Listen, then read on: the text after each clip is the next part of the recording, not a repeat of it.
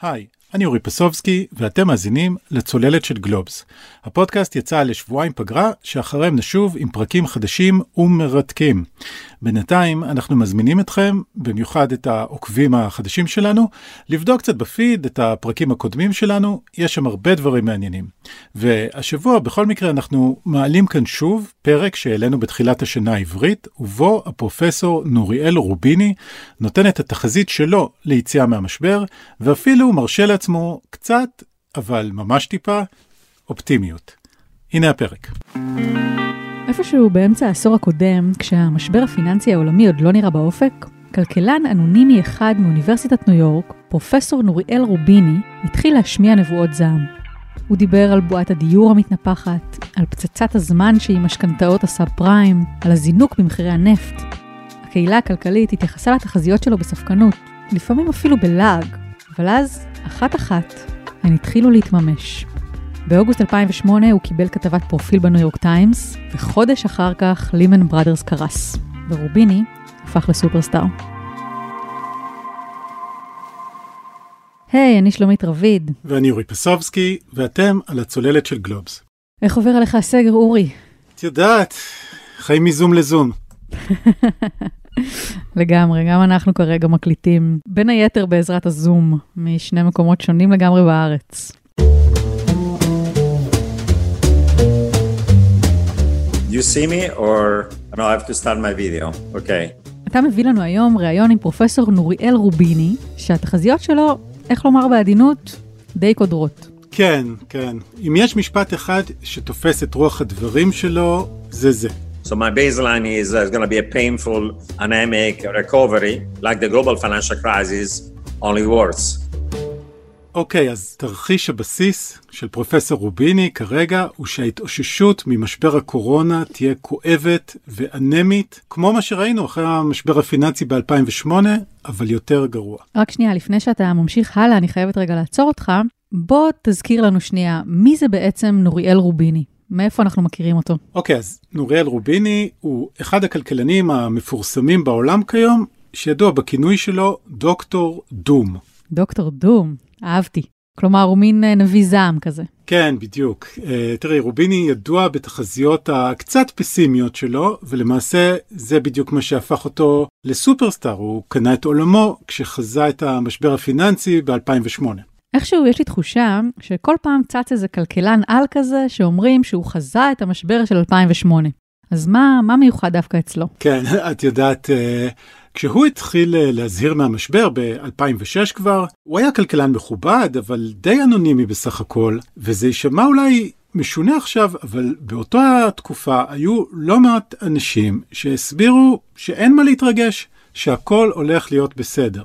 והנה למשל קטע ממפגש הפתיחה של הפורום הכלכלי העולמי בדבוס בינואר 2007, ישבו שם שורה של כלכלנים נכבדים שהסבירו שהכלכלה במצב מצוין, לא חמה מדי ולא קרה מדי, בדיוק כמו הדייסה המושלמת בסיפור על זהבה ושלושת הדובים, זה מה שנקרא באנגלית The Goldilocks Economy. In the case of the US, uh, Goldilocks is being threatened by three ugly bears, and the three ugly bears I would refer to are one, uh, the housing recession. In my view, is not bottoming out. Some people argue it is. I don't believe it is. It's going to be getting worse before getting better. Secondly, you have still the delayed effects of the increases in interest rates by the Fed on one side, and the beginning of a credit crunch in the mortgage market. אז רוביני, בתור מי שמשמיע את הדעה הנגדית בפאנל הזה, אומר אם כבר זהבה, בוא נדבר על שלושת הדובים, על בועת הנדל"ן, על פצצת הזמן אה, של משכנתאות הסאב פריים, על אה, מחירי הנפט. הוא הזהיר שמה ממיתון כואב שהולך אה, להגיע לארצות הברית. והוא כמובן צדק. כמובן שהוא צדק.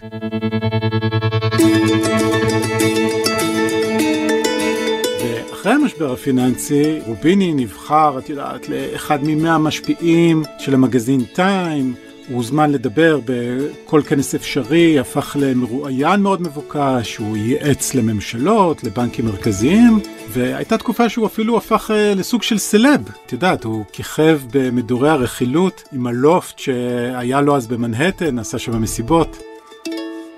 שמענו אותו הרגע מדבר, ואני חייבת לשאול אותך, מה זה המבטא הזה?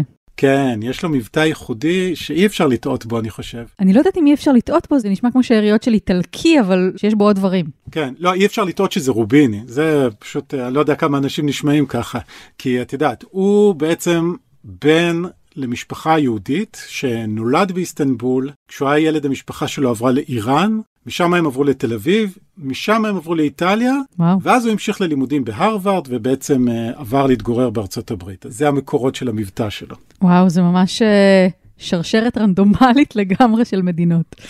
אה, ממש קוסמופוליטי מצידו. תשמעי, רוביני מגדיר את עצמו גם uh, נווד גלובלי. כשהוא לא מלמד uh, כלכלה באוניברסיטת ניו יורק, הוא באמת מסתובב לא מעט בעולם, אה, גם בכנסים, גם עבודות ייעוץ שהוא עושה, אבל את יודעת, בחצי שנה האחרונה, כמו כולם, הוא לא כל כך נוסע, הוא בעיקר בניו יורק, והוא מספר שאחרי שהייתה שם התפרצות אה, די נוראית של הקורונה במרץ, עכשיו כולם נזהרים, לובשים מסכות, בינתיים העניינים שם בשליטה.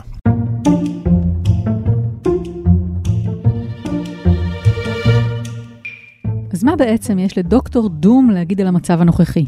יש איזשהו סיכוי שאנחנו בדרך החוצה? תראי, בגדול, רוביני חושב שההתאוששות תגיע, אבל השאלה היא כמה זמן זה ייקח. כמו אחרים, גם רוביני מדבר על אותיות, והשאלה הגדולה, אם אנחנו במיתון בצורת V, או בצורת האות U, או W, או חס וחלילה L.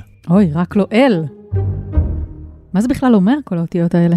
אז כל האותיות האלה בעצם מסמלות מה תהיה הצורה של המשבר הכלכלי. המשבר הרי התחיל בהתרסקות בחצי שנה הראשונה של 2020, כל המדינות בעולם, פחות או יותר אה, במקביל, סוגרות את הכלכלה שלהם בניסיון להשתלט על הקורונה, והכלכלה נכנסת לצניחה חופשית. ובהתחלה היה מי שקיווה שבהמשך, כשיפתחו מחדש את הכלכלה, כל הפעילות תחזור די מהר חזרה, כמו שהכלכלה צנחה, ככה היא תזנק חזרה. אז זה בעצם נשמע כמו האות V. נפילה חדה וזינוק חד. כן. אה, אבל רוביני חושב שהתרחיש הסביר יותר כרגע הוא משהו בצורת האות U.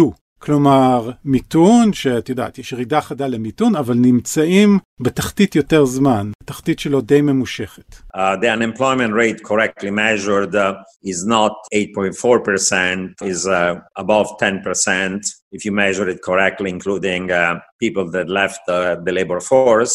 And there is a huge amount of uh, you know, economic pain. You know, we have postponed the evictions, but many people cannot pay rent or pay their mortgage. There was a story in newspaper the other day saying that the food bank uh, one in Queens in New York uh, had a line uh, for a quarter of a mile and now it's feeding uh, 10,000 people. אוקיי, כאן הוא אומר שזה לא נכון ששיעור האבטלה בארצות הברית עומד על 8.4 אחוזים, אלא שאם היו מודדים נכון וכוללים את האנשים שעזבו את כוח העבודה, זה כבר היה מגיע למעל 10 אחוזים. וגם שלמרות שבשלב זה לא מפנים אנשים מהבתים שלהם, יש המונים שלא יכולים לשלם שכר דירה או משכנתאות. הוא גם מספר על תור של עשרת אלפים איש לחלוקת אוכל בקווינס בניו יורק.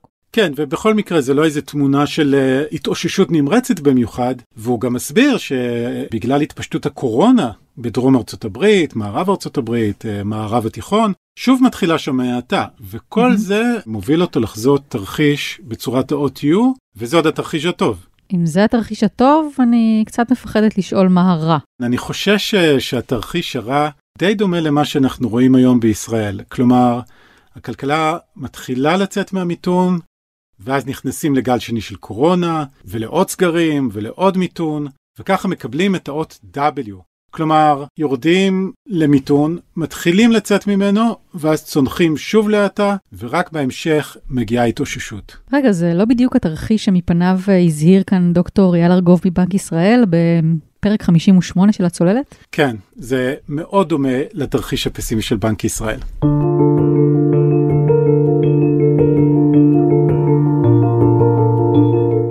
אוקיי, אורי, המשבר הזה הוא הרי מזמן כבר לא רק הקורונה. הקורונה אולי התחילה את כל הדבר הזה, אבל גם כשנצא מהקורונה, השאריות יישארו איתנו עוד הרבה מאוד זמן.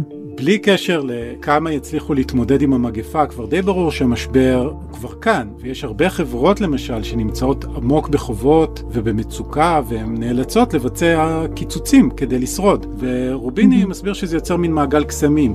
כי כשהעובדים של החברות האלה הם מפוטרים או אפילו מפחדים מפיטורים, הם אה, גם קונים פחות, וזה אומר שיש פחות צריכה, וככה זה ממשיך. הוא מסביר שגם אחרי המשבר אפשר לצפות ששוק העבודה לא בדיוק ישתקם בן לילה. Even when the firms start rehiring again, like uh, they did after the global financial crisis, it's not going to be full-time jobs with full wages, full benefits. It's going to be part-time, hourly workers, temporary, gig workers, contractor, freelancers. So less wages, no benefits. כאן הוא אומר בעצם שגם כשהחברות כבר יחזרו לשכור עובדים, זה הרי לא יהיה כמו קודם, זה לא יהיו משרות מלאות והטבות ותנאים סוציאליים מפליגים. זה יתחיל לאט לאט ממשרות חלקיות, עובדים שעתיים, פרילנסרים, חלטורות, עובדי קבלן, כלומר, ישלמו פחות, לא ייתנו את התנאים הטובים שהיו קודם. וזה אולי המקום להזכיר עוד אות אחת, שעדיין לא דיברנו עליה, K. אז חשוב לציין שבאמת המיתון הזה הוא בעצם פוגע באנשים בצורה שונה. תחשבי למשל על מישהו שעובד בחברת הייטק והוא יכול לעבוד מהבית Mm-hmm. וגם יש לו אופציות או מניות בחברה. אז לא רק שההכנסה שלו נשארה די אותו דבר, אלא שגם השווי שלו עלה. וזה עוד בלי להזכיר את הבעלים של החברות האלה. מצד אחד אנשים כמו ג'ף בזוס או מרק צוקרברג, שבכלל ראו את ההון שלהם מזנק, והאמת היא שזה נכון גם לבעלים של חברות הרבה הרבה יותר צנועות. יש כאן פיצול, כלומר, יש מי שהרוויח ועלה, ויש מי שהפסיד וירד. זה בדיוק הצורה של האות K, שיש לה שתי זרועות, אחת יורדת ואחת עולה. בכל מקרה, הנה רוביני. Those who have uh, good jobs, who can work from home, that work for big tech or good companies, and have some savings in the stock market, they're going up because their jobs are still there and their equity well now is rising in value, apart from the last few days when there is a correction. כאן הוא ממשיך ומסביר שאלה שיש להם עבודות טובות בחברות טכנולוגיה או בחברות יציבות אחרות, שיכולים לעבוד מהבית, שיש להם חסכונות בשוק ההון, הם בעצם בעלייה, כי ערך ההשקעות שלהם עולה. אולי חוץ מבימים האחרונים שהשוק עושה תיקון, אבל זה נקודתי. But those who are at the bottom of the income distribution, either they have uh, no employment, they've been fired or underemployed, and they don't have much uh, financial wealth. לעומתם, אחרים שנמצאים בתחתית התפלגות ההכנסות, שאין להם עבודה כי פיטרו אותם, ואין להם חסכונות. המצב אצלם הפוך. In the US, the top 10% of the households own 88% of the stock market, and the top 1% owns uh, 51% of the stock market. The bottom 50% of the population, about 160 million people, pretty much own zero stocks, so they don't benefit from the stock market going up. הוא מספר שבארצות הברית, העשירון העליון מחזיק ב-88% משוק המניות, והאחוזון העליון מחזיק ב-51% ממנו. 50% התחתונים של האוכלוסייה, שזה בערך 160 מיליון איש, מחזיקים פחות או יותר באפס מניות. אז להם ממש לא משנה שהשוק עולה.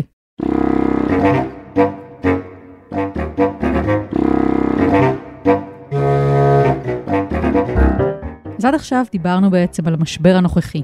מה התחזית שלו כשמסתכלים קצת יותר קדימה? לרוביני באמת היה המון מה להגיד, לא ניכנס להכל עכשיו. מי שרוצה את התמונה המלאה, מוזמן לקרוא את הראיון עם רוביני באתר גלובס, ובכלל כדאי לעשות מנוי על גלובס. זה תמיד נכון.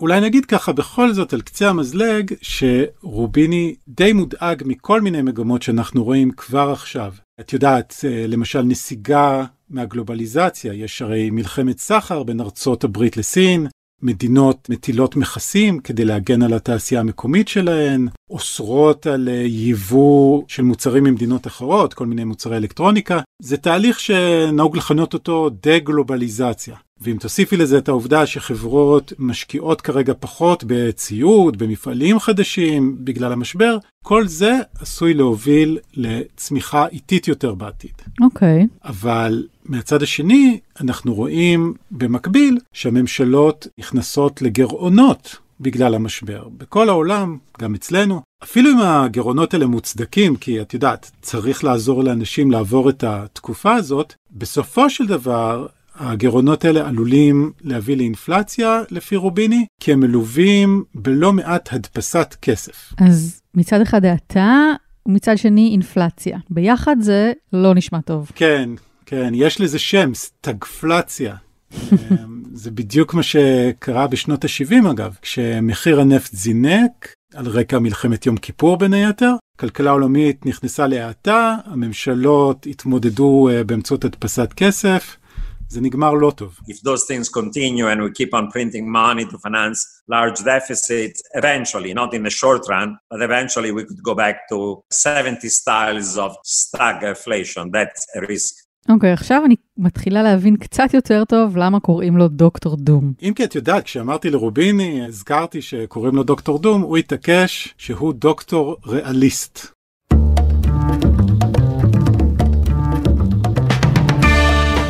אוקיי, אז זאת התחזית הכלכלית של רוביני. אבל אתה יודע, אני שואלת את עצמי, איפה נכנסים לתמונה הפוליטיקאים? כלומר, מה שיקרה לכלכלה קשור גם למדיניות הכלכלית, להחלטות של המנהיגים, וגם לתוצאות של בחירות. כן, זה נכון, כמובן, בארצות הברית, ולא רק בה, ראינו שהזעם נגד המערכת מוביל אנשים להצביע למה שנקרא מועמדים פופוליסטיים, כמו דונלד טראמפ למשל. January 20th, 2017 will be remembered as the day the people became the rulers of this nation again. ואולי לא יפתיע אותך לגלות שלרוביני יש ביקורת די קטלנית על טראמפ. Donald Trump in 2016 ran as a populist, but once elected, he has governed as a plutocrat. So he's not a populist, he's a Pluto populist.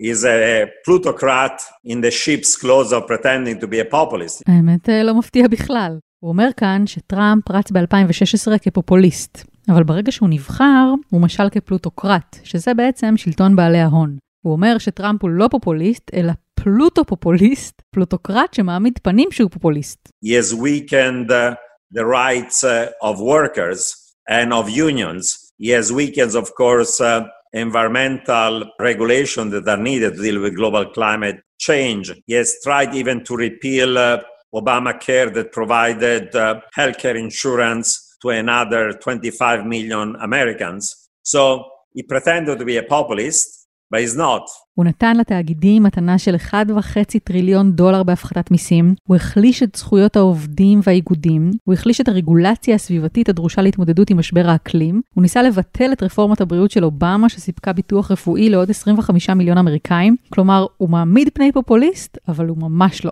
אז תראי, חשוב בשלב הזה להזכיר שרוביני מזהה את עצמו כדמוקרט. את יודעת, בארצות הברית כל אחד יש לו הצהרה, אנשים יכולים לרשום את עצמם לאיזה אה, מפלגה הם האזרחים, mm-hmm. אז הוא מגדיר את עצמו כדמוקרט, הוא אפילו שירת ככלכלן בבית הלבן בתקופת uh, ממשל קלינטון. אבל את יודעת, הוא בכל זאת מתעקש שסך הכל העמדות שהוא מציג הם די מיינסטרים, שזה לא שהוא איזה שמאלני קיצוני. הוא אומר שיש uh, גם, uh, לא משנה אם אתה ימין מרכז או שמאל מרכז, יש שורה של צעדים שיכולים לעזור גם לאזרחים וגם לכלכלה, והוא חושב שיש עליהם הסכמה די נרחבת בקרב אנשים כמוהו. אוקיי. Okay. כן, למשל, להשקיע באנשים, להשקיע בעובדים, אה, לבנות תשתיות, אה, להתכונן לשינוי האקלים. אולי גם להעלות קצת את שכר המינימום, מה שעשוי דווקא להגדיל את כוח הקנייה ולעודד את הכלכלה. ועוד דבר שהוא מזכיר זה את הצורך אה, להגדיל את ההכנסות, כלומר שהמדינות קצת יגדילו את המיסים על תאגידים, הוא תומך בטיפה יותר מיסים על עשירים, ואולי גם מיסים על פליטות פחמן, כדי uh, להתמודד עם ההתחממות הגלובלית. כלומר, איך שהוא אומר, אפשר קצת להעלות את ההכנסות, וככה יש כסף לבצע את ההשקעה שדרושה כדי להוציא אותנו מהמיתון, ואולי קצת להגביר את קצב הצמיחה. אוקיי, okay. הוא אומר את כל זה על ארה"ב, אבל אולי גם אנחנו בישראל יכולים ללמוד ולאמץ משהו מזה? כן, תראה, אני חושב שהרבה uh, מההמלצות של רוביני, שמענו המלצות דומות כאלה גם על ישראל, להשקיע בתשתיות, להערך להתחממות הגלובלית, זה דברים שיש עליהם uh, הסכמה גם כאן, אני חושב. שאלתי אותו על ישראל, אני חושב שהרבה ממה שיש לו להגיד די מוכר לשומעים שלנו. את יודעת, הוא אומר למשל שיש לנו מצד אחד סקטור הייטק מפואר שהולך ליהנות, את יודעת, מהעתיד הדיגיטלי שצפוי ביום שאחרי הקורונה, אבל יש גם אוכלוסיות שנשארו יחסית מאחור, למשל הערבים והחרדים. Mm-hmm. כן יש לו המלצה אחת לישראל שנשמעת כמו עצה לא רעה, להתמודד עם הקורונה באופן ממוקד. אם כשהוא אומר באופן ממוקד הוא מתכוון לסגרים לפי אזורי תחלואה, אז אה, צר לי לבשר לפרופסור רוביני, או יותר נכון צר לי להודות, שזה בדיוק מה שאנחנו ככל הנראה לא מסוגלים לעשות. ולכן אנחנו מתמודדים איתה באופן המפוזר ביותר האפשרי. נו, את רואה, הוא בכל זאת אופטימי. יותר ממני כנראה. את יודעת, דיברנו על זה שאנחנו בפתח החגים, והוא סיפר לי על הסדר שהוא עשה בזום, אה, בשיא של המגפה בניו יורק, במרץ, וגם קינח ככה את הרעיון בתקווה שהשנה הבאה תהיה טובה יותר. Maybe after these holidays uh, and with New Year, there is light at the end of the tunnel and there'll be a brighter new light for the coming year. And hopefully, the coming year is going to be a, a year of uh, health, of uh, welfare, of return to work, to job, to study, and to hopefully slightly better and more normal life. Uh, we all hope so. וגם אנחנו מקווים שהשנה הקרובה תיראה אחרת לגמרי, ושכולנו נוכל לחזור בה לשגרה של עבודה, לימודים, מפגשים חברתיים, טיולים וחיים נורמליים. נקווה.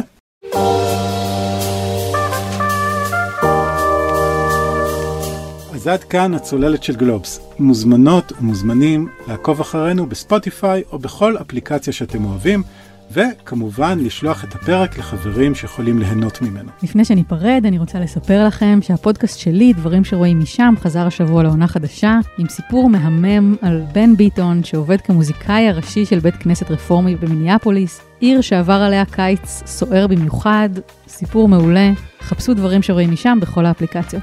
לא לפספס. תודה לעורך הפודקאסטים רון טוביה ולכל צוות הצוללת. אני שלומית רביד, אני אורי פסובסקי, ניפגש בשבוע הבא. גמר חתימה טובה. ביי.